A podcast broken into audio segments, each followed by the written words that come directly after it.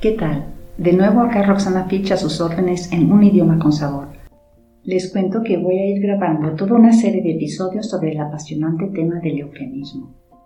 Para los que no lo recuerdan o no están familiarizados con el término, un eufemismo es una palabra o frase que reemplaza otra que, tal vez por las circunstancias del momento, podría resultar demasiado dura.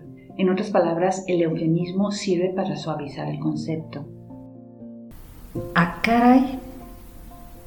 Y a mí que siempre se me ha hecho tan inocentón ese eufemismo de carajo. Pero en el siglo XIX los lexicógrafos estaban horrorizados. El lexicógrafo mexicano Joaquín García y Casbalceta menciona al colega colombiano Cuervo y a otros más en esta interesante entrada de su diccionario Vocabulario de Mexicanismos. Inicio de cita. Caray, interjección. Voz de infame parentela que ojalá no se usara en ninguna parte, dice Cuervo, y asentimos por completo a su dictamen pero desgraciadamente corre también por acá, y ojalá, digo a mi vez, que de la parentela infame fuera esa la única que oyéramos.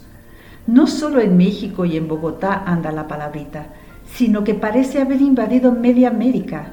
La hallamos en el Perú, según Arona, quien sospecha que pudiera venir del quichua por la rara coincidencia de haber en esa lengua una interjección aray, que vale lo mismo. Me parece eso pura coincidencia, porque la palabra de que tratamos se usa en España y su origen no es dudoso.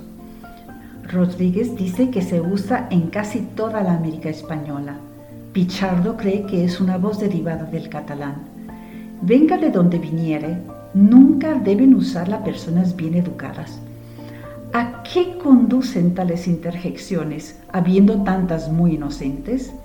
ni aun estas conviene prodigarlas, como acertadamente aconseja el epítome de la gramática de la lengua castellana. Fin de cita. Pero no, los mexicanos de entonces y de hoy seguimos considerando caray una palabra inocua, tan inocente que raramente la usan los más jóvenes, quienes la juzgan adecuada y demasiado suave.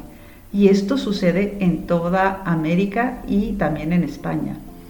¿Cómo sería Qué bonita es mi tierra? Linda canción mexicana de mediados del siglo XX compuesta por Rubén Fuentes e interpretada por Javier Solís sin su característica exclamación ¡Ay, caray, caray!